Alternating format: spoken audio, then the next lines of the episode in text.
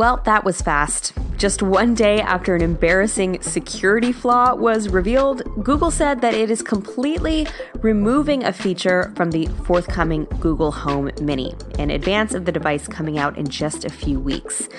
To recap, the other day, a writer for Android Police discovered that a bug in the so called top touch buttons, which activate listening mode, was in fact active in recording 24 7. Google acknowledged that the bug affected a limited number of review units that it sent out to writers, and it said that it patched the bug within hours. But it wasn't a great look for Google, which is trying very hard to make people comfortable with its home devices. So today they said that you know what? They're just going to get rid of the whole feature, saying that they're issuing a patch to all devices in the future that will eliminate the top touch activation entirely. They said in a statement that we want people to have complete peace of mind when using Google Home Mini. They're obviously hoping that this will be long forgotten by the time the device goes on sale, but they also have a big hill to climb regardless, with Amazon Echo dominating the home speaker market having also just rolled out a bunch of new devices themselves. Thanks for listening. This is Silicon Valley Beat.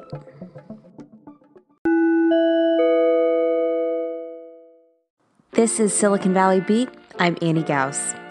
The new iPhone X's are coming soon, the first shipping in early November, and surely many Apple fans out there are fiending for the latest and greatest design. According to a survey, among the people very excited for the Hey, this is Silicon Valley Beat. I'm Annie Gauss. The new iPhone X's are coming soon, with the first shipping in early November, and surely many Apple fans out there are fiending for the latest and greatest design and want to get it as soon as possible.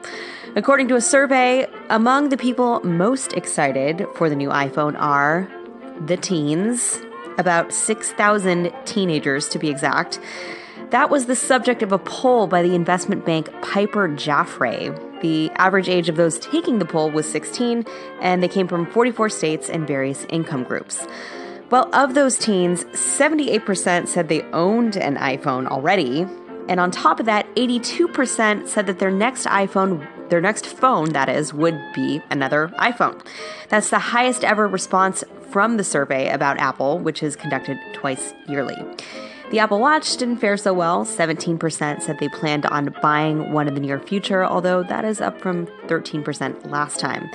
Other findings 49% said their favorite retail site was Amazon, but Facebook was a loser, with only 45% saying that they used it at least once per month, as opposed to Instagram, which got 81%. The most popular social network among teens, no big surprise here, that would be Snapchat followed by Instagram, Twitter, Facebook, and Pinterest. Google Plus, by the way, clocked in at 0%, down from a whopping 1% in spring 2015 for what it's worth. I'll leave the whole thing in the notes if you're interested. You can check it out. Thanks for listening. More to come.